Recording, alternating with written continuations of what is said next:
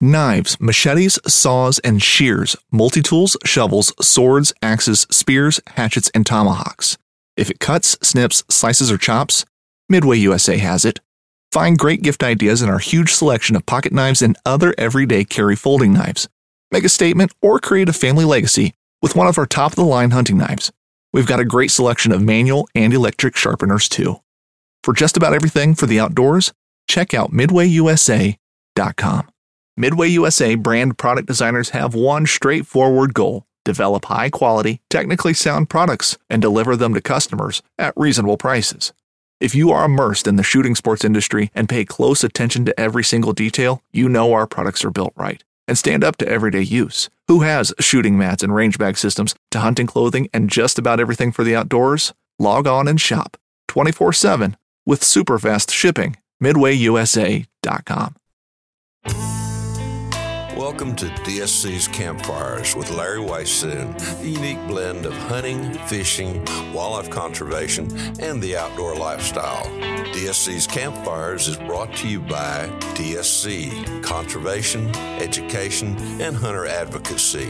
Hornady, accurate, deadly, dependable. Trijicon, brilliant aiming solutions. Taurus, award winning pistols and revolvers. Mossberg, American built, American strong.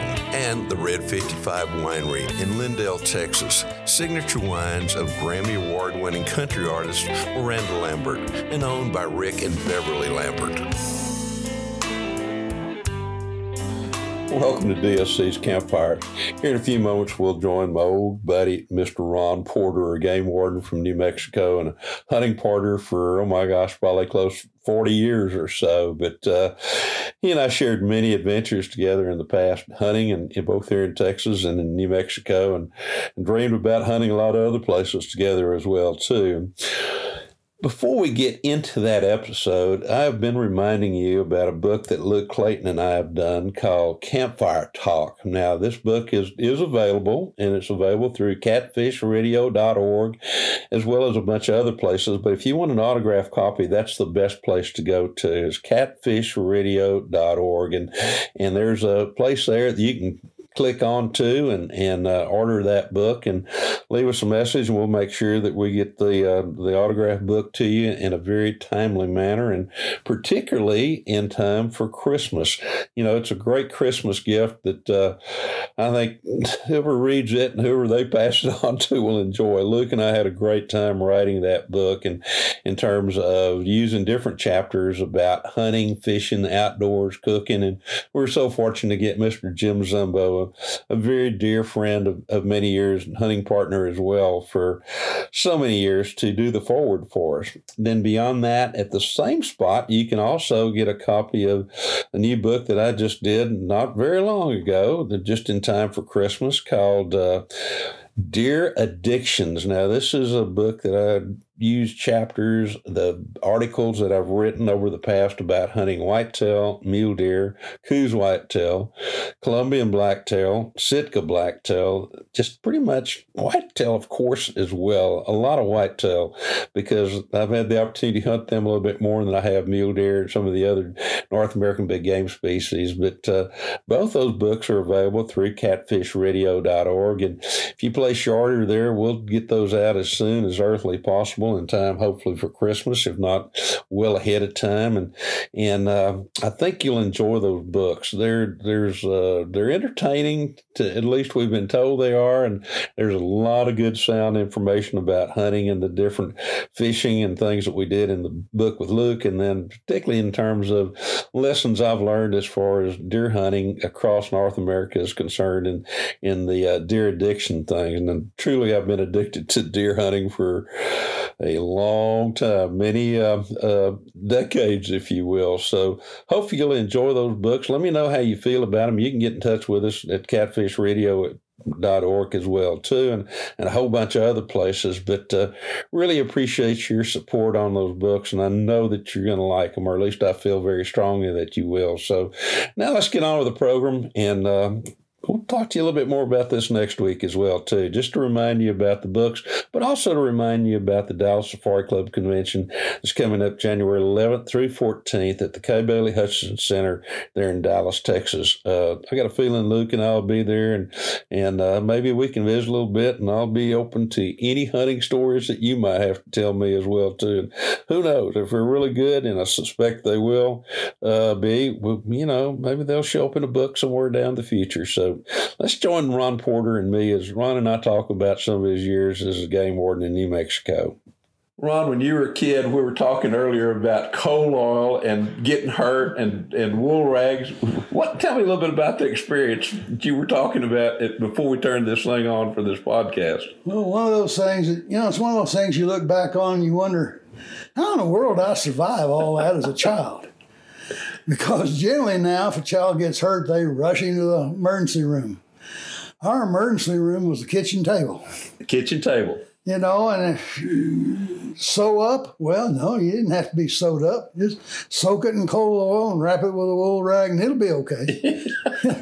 and the funny thing about it, Larry, is it was. It did work. You know, we were before we turned all this thing on. I, I remember I was telling a story about when a little kid running around a dog pen chasing a dog from a dad to so a guy could see it and falling and falling into the tin roof and nearly cut my arm off. I mean, blood spraying all over the place. And the first thing they did is my dad got a rag and wrapped it around there and started pulling pouring coal oil on it. And the the treatment was to kind of look, yep, it's still there, and you know, until it healed up. But it was amazing how that coal oil worked. Well, it's amazing because you you often wonder, so, well, if it's still hanging on, it must be okay. you know, can you still use it? Well, you will be able to yeah. in a week or two. Don't worry about it. Yeah, it'll all work out. Trust me.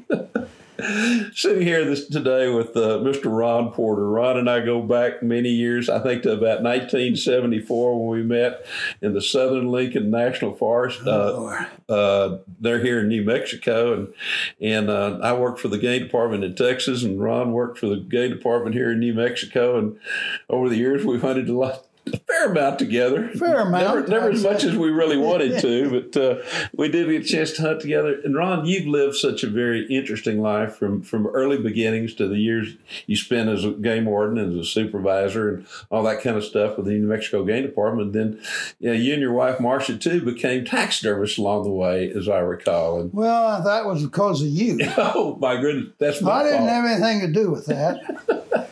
But uh, you wrote a letter saying, Well, I think you can be a taxidermist, and here's how you do it A, B, C, and D. You forgot the rest of it. But we figured it out, and we wound up running a taxidermy shop for well over 20 years. Over 20 years. And uh, let's be honest, she was the taxidermist. I did the skinning, I did the tanning, I'd sew it on the form, but if you wanted it to look right, that was her job. That was Marcia's job, and she, Marcia was an absolute fantastic. She artist. made an antelope look like an antelope. Yes, she did, or a mule deer look like yeah. a mule deer, or whatever it was. The the mount was of. She made it look like that particular animal with a little bit of character as well too. Well, she said, you know, you got to you got to understand those animals. The character is either in the eyes or the ears. So she was always experimenting and trying this, and right. she'd say, "How does this look?" And I'd go, you know, that looks pretty good. Yeah, yeah. Or I'd say, I don't like that. And she said, okay, I'll change it and we'll do this. But she was always experimenting with those mounts before she would finish them up and turn them into the, you know, the owner.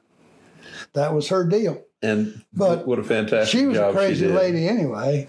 I call her crazy lady. It's like being married to a pet raccoon. Uh, she got into everything. Uh, most of the people said I married her just to keep her from poaching so much. but uh, uh, yeah, she was a she was a good fisherman. She loved those fish, and if there was a fifty hook trot line, she'd have hundred hooks on hers. But anyway, I loved her dearly, and she was a good taxidermist. She was. She was a very very special lady as far as I was concerned in so many many many many ways. And, you know, a dear friend from the word go. It, it, and know, she loved to hunt and fish. And, and, she, and, not only did she love to hunt and fish, she was good at it too. Yeah, she was. She used to carry uh, earplugs. I gave her a, a, big rifle. She carried earplugs, and people would say, "Why do you have earplugs?" She said, "Because I don't have to listen to him while I'm trying to shoot something." And she'd point at me, and I'd go, "Yeah, that's right. Yeah, yeah. Don't argue with that." no, no, no, no, none whatsoever. My God. Well, shoot, as I said, unfortunately, she passed away a few years ago, and and but what a truly, truly special lady, and and so as I mentioned, in so many different ways, and we had so much fun together. At times whenever we got together, and we got the chance to hunt together several times. I remember one time we were down in. in uh, Webb County. I think one of the first times you, you and Marcia came down Loretta, and you know back then we didn't have many wild hogs, Must have been that red hog. and it was the red hog.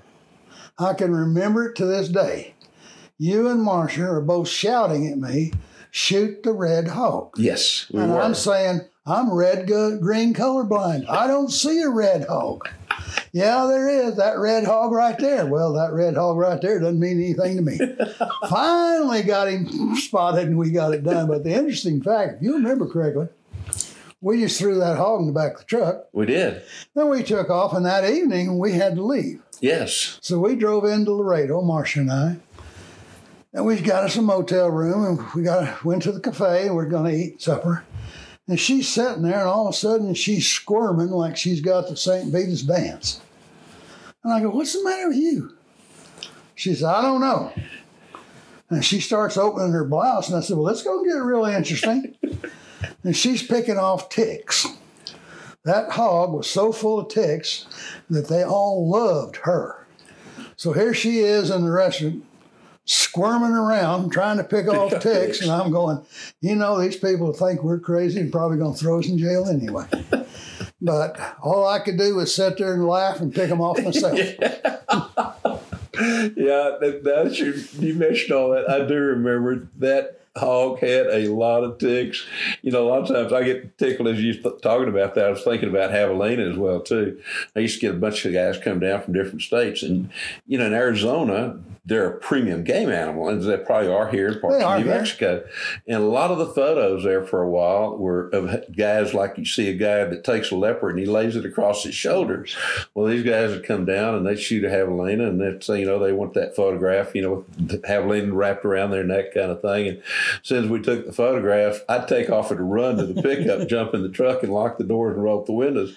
And then I'd open it just enough to get on back with your javelina, kind of thing. they go, you know, you can say, what? Why? Why? Why? And I said, you're going to figure it out. Well, the adrenaline would start wearing off a little bit. And all of a sudden, they could smell that very distinctive javelina odor. And then the next thing you know, they're scratching and itching and all this kind of stuff because of the fleas and ticks that are there. Yeah, So, those fleas and ticks, I, I'd tell those those young boys down there, said, garapatos and plumas, you know, Yeah. fleas and ticks. Yep.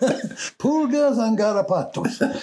and don't get near me. uh, uh, Well, we had some we had some wonderful, great times. we really did. You know, and, and looking back on my career, as a, when I was a young man, Larry, I my father took me hunting and fishing at every opportunity. yes, sir.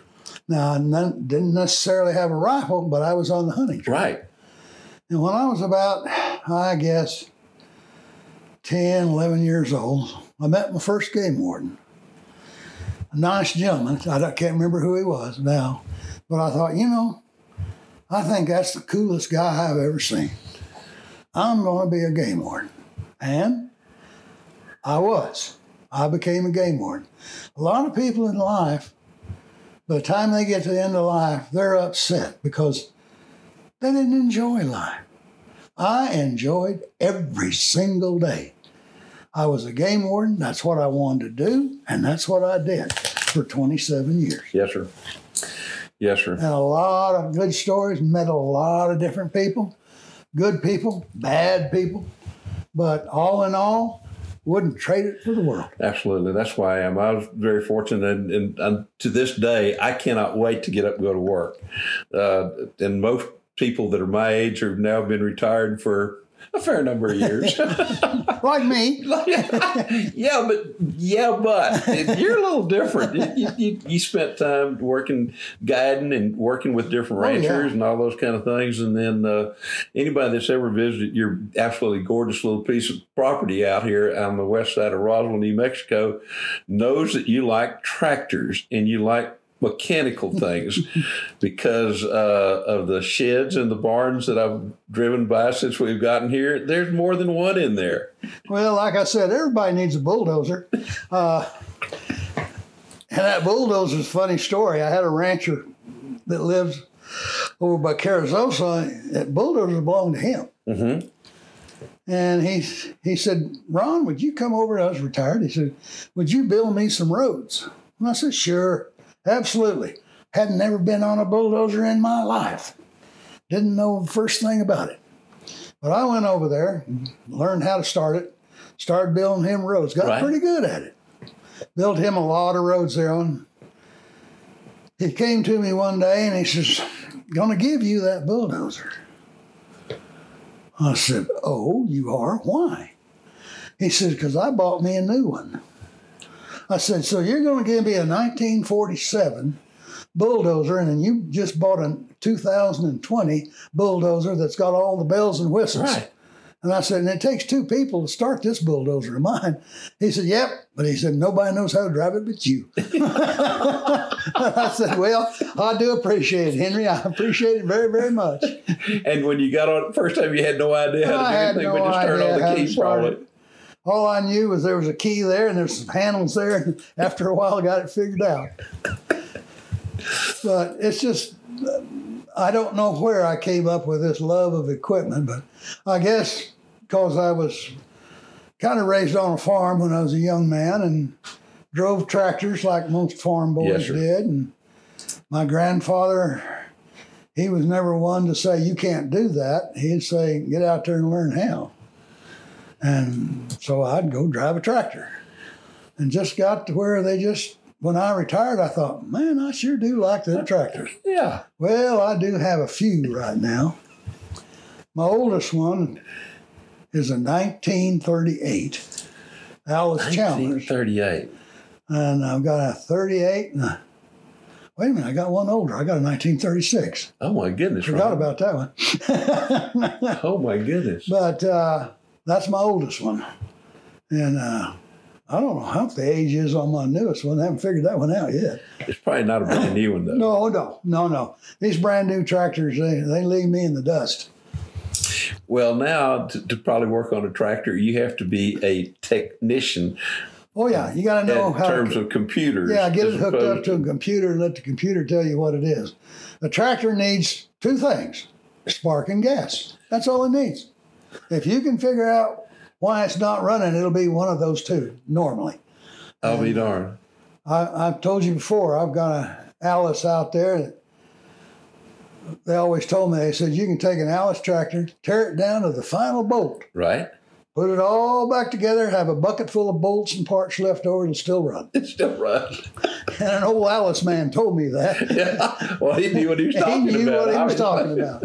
But growing up and watching those tractors, the first time I ever saw a self-propelled combine, I thought, "My God, what's this world coming to?" Can you imagine that kind of? That kind of Equipment? technology in, in, in this equipment, in Yeah. farming equipment. I mean, it actually climb up on it and drive it itself, a combine. but anyway, that's after I retired from the game department that, and taxidermy. That gave me something to Absolutely. to do with. I collect, I don't sell. and I tell everybody, I'm not in the habit of making a tractor look like it just came off the showroom. My tractors, all I want to do is put their working clothes back on and let them run. And let them run. And that's what I do.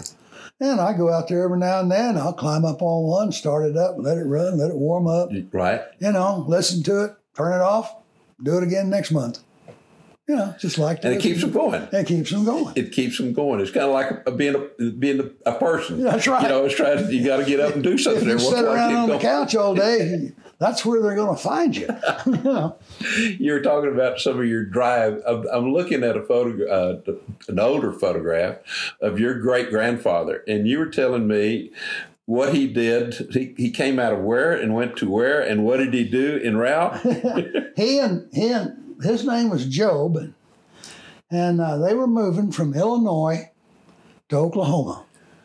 And I've got all the paperwork and the newspaper articles and everything else. But when they got ready to move, he sold most everything. except a horse. Except for a horse. He smuggled the horse onto a train. And they took the train from Illinois to Oklahoma. And when I read that, I thought, how in the world do you smuggle Yeah. a horse?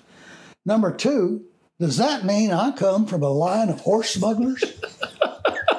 you know, I've heard of horse thieves and cattle thieves, But they're never a horse smuggler. No, no, that's kind of a deal But uh, I'll take that as part of my lineage. Absolutely. But uh, he and his wife Rebecca had two sets of twins, and they, they packed they packed uh, some of them up and on a wagon, and the rest of them he and my great grandfather and my grandfather, which was just a child at the time, they rode the train with the smuggled horse.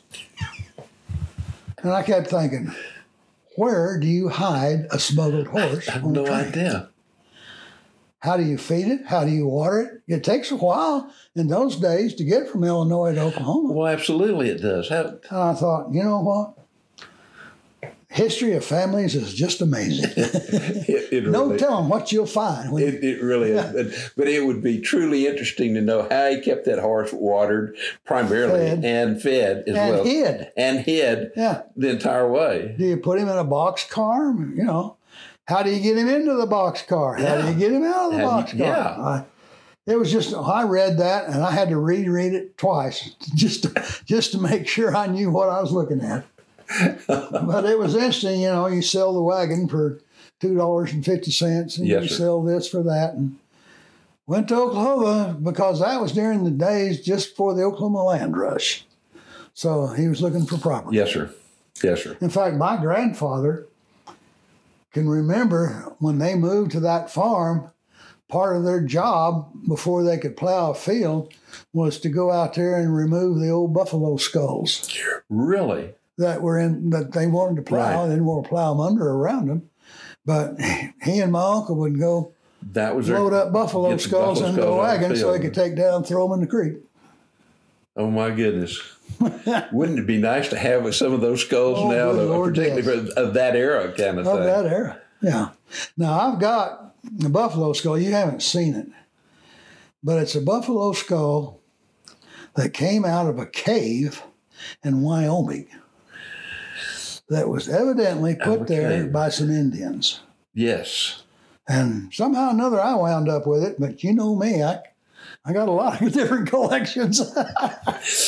That's one of the things I really enjoy about coming to visit you here is because in every nook and cranny of the house and of your, and we haven't even been, my wife Mary Ann's with me on this trip. I haven't come back from a DSC uh, New Mexico chapter gala, and uh, we haven't taken her out to the taxidermy shop. We'll have to do that next time because even out there, you, you've been able to collect so many different unique things over the years and so many great things of beauty, particularly in terms if you like anything having to do with wildlife and the Yep. old west kind of sort, or all those kind of things. wildlife in the old west have always well wildlife I, I guess because i was a game warden and kid and just loved wildlife you know i can remember every hunt that i ever had with my father Yes. and uh, when i was young we he liked to fish uh, in the high pecos lakes where that was a six mile walk And Gracious. i was little and if i got tired he'd tie a rope around my waist and i better keep up or i got drug up that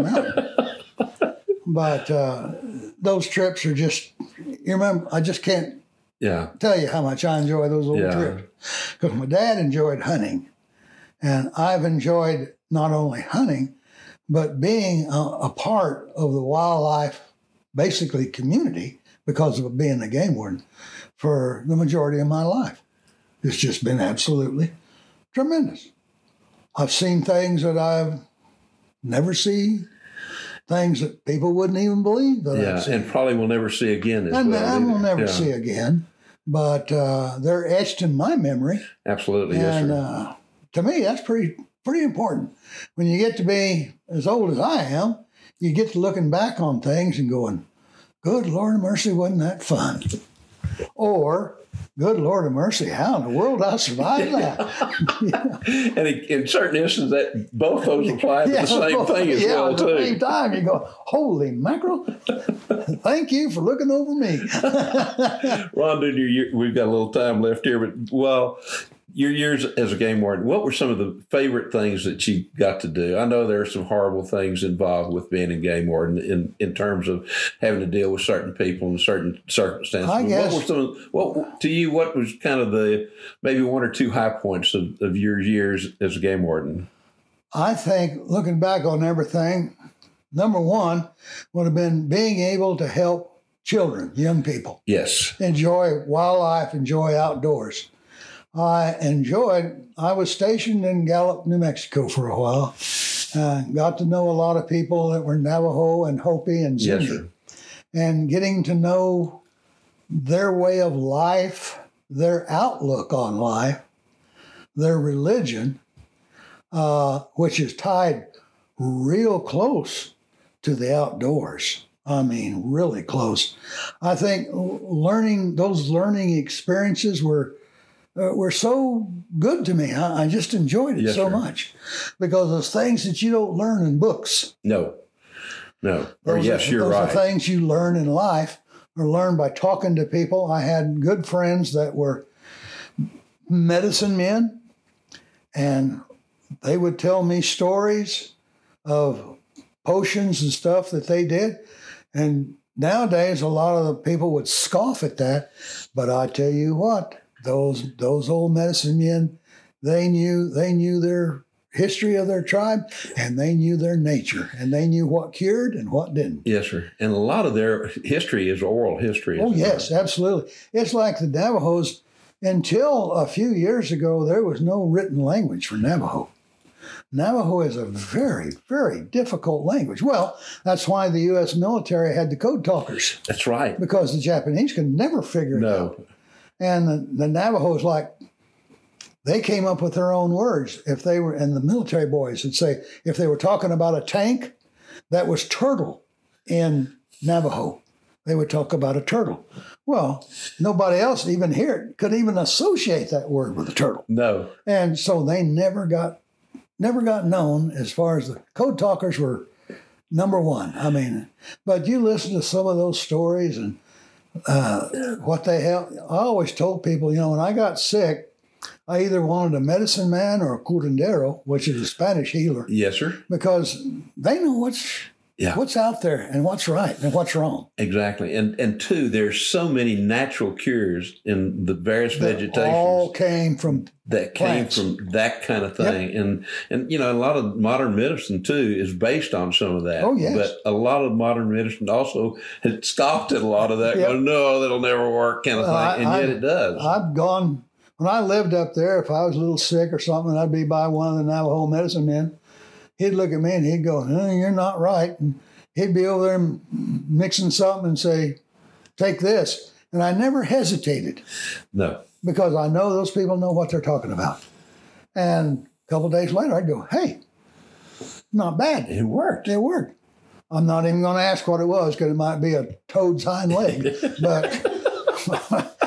you know, who cares? It worked. It- it- it- exactly. you know, Who cares? learning their their way of life and their thoughts, and it just some of that stuff is fascinating when you get into their their way of life, and that was one of my favorite things was living up there. That, like I said, in, in helping young people, Helping young people. one of the best things I ever did. I was invited to do a television program with a bunch of Muppets, almost like Sesame Street. Really? So I thought, well, I don't know how to do this, but I did, and I thoroughly enjoyed it. I'm sitting around for 30 minutes talking to a bunch of hand puppets, and we talked about everything. And it was it was a lot of fun, and I had a lot of feedback from it, from women saying, "My little boy really enjoyed, you know, t- listening Oh, to I you." can only imagine, Ron. but it was so much fun, and I thought, you're a grown man sitting around talking to hand puppets, you know. But it, it worked. it worked. It worked. How fantastic it would be able to do that and have that opportunity. And oh my goodness, So I've done, I've had a, a different life, shall we say. I got lots of, lots of experiences and lots of fun. And it's been great and will continue to be great. It will continue to That's, be great. that's the right. main thing. So, it's, and you look around what I've got, and I, I sit out there in my, I'll call it my office, and I'll look at some of that stuff I've collected, and I go, you know, I can remember every story, Yes, sir. where I got it, when I got it, who was with me. If it's a taxidermy animal, where I harvested, the whole story. All the circumstances are everything around it. Yeah. I can tell you what the temperature was that day, you know, whether I was freezing to death or burning up. But, uh, you know, and I think that's what life really is, is to enjoy it. Uh, if you if you cannot enjoy life, then what in the world is there? You're right. You know, it just You're right. doesn't make sense to me. I see these people that that mope around and they complain about everything and they got such a horrible life and I look at them and go, "Still breathing, aren't you? Yes. If you're still breathing, you can change it. Absolutely. Have a good time. And you can create Absolutely, you can. I, I totally agree. I, I really do. Ron, we're going to run short on battery tonight, but I, I want to. I'll, I'll either come back or give you a call. I want to continue this conversation because Sure. there, there's so many different things to tell about in your career, and and we shared several of them together as well too. But you know, there's a lot of talk about Fred Bear and the great times of him being the father of, of modern archery and all that kind and I got I got to guide him. and you got to guide him. And I'll tell you what, we can reconvene this campfire. uh, I, that's one of the things I want to get into next I'll tell you what. I you know I've been I've guided lots of folks, and that was one fine gentleman. Really enjoyed being around him. I, I want to hear that story, and then I know that you did something with the Wild Kingdom guys years ago. Oh yeah, well, we too. we So- did back in the days of Wild Kingdom. I guess we did what five different programs here in New Mexico. We hunted elk, we hunted aoudad, we hunted deer, and uh, I've got stories about some of those hunters and how accurate they are. Uh, but that part we'll leave out. Yeah, we'll, we'll do that. some well, but we, maybe we can maybe we can talk about some well, of those Ed things. Ames that- recently passed away, yes, so I can talk about him. But that's Uh, another one we'll talk about. if you go hunting with Ed Ames, don't don't think you're going to have anything to eat for supper. Let's put it that way. Well, ladies and gentlemen, please join us again here around the campfire. We'll have Ron back on for too very long, and we've got so many stories to, that he can tell, and I've got a lot of questions for him. So, next time we get the opportunity, we'll be right back here on DSC Campfires, and thank y'all so very much for joining us today. DSC's Campfires has also been brought to you by the Crown Bar in LaGrange, Texas. Habit, Our Gear, Your Adventure, the Texas Wildlife Association, Double Nickel Taxidermy, Burnham Brothers Game Calls, and H3 Whitetail Solutions. Four in the morning. Red eye- Join me, Chef Jean Paul Bourgeois, and the whole crew here at Duck Camp Dinners every Monday at 8 p.m. Eastern on Waypoint TV.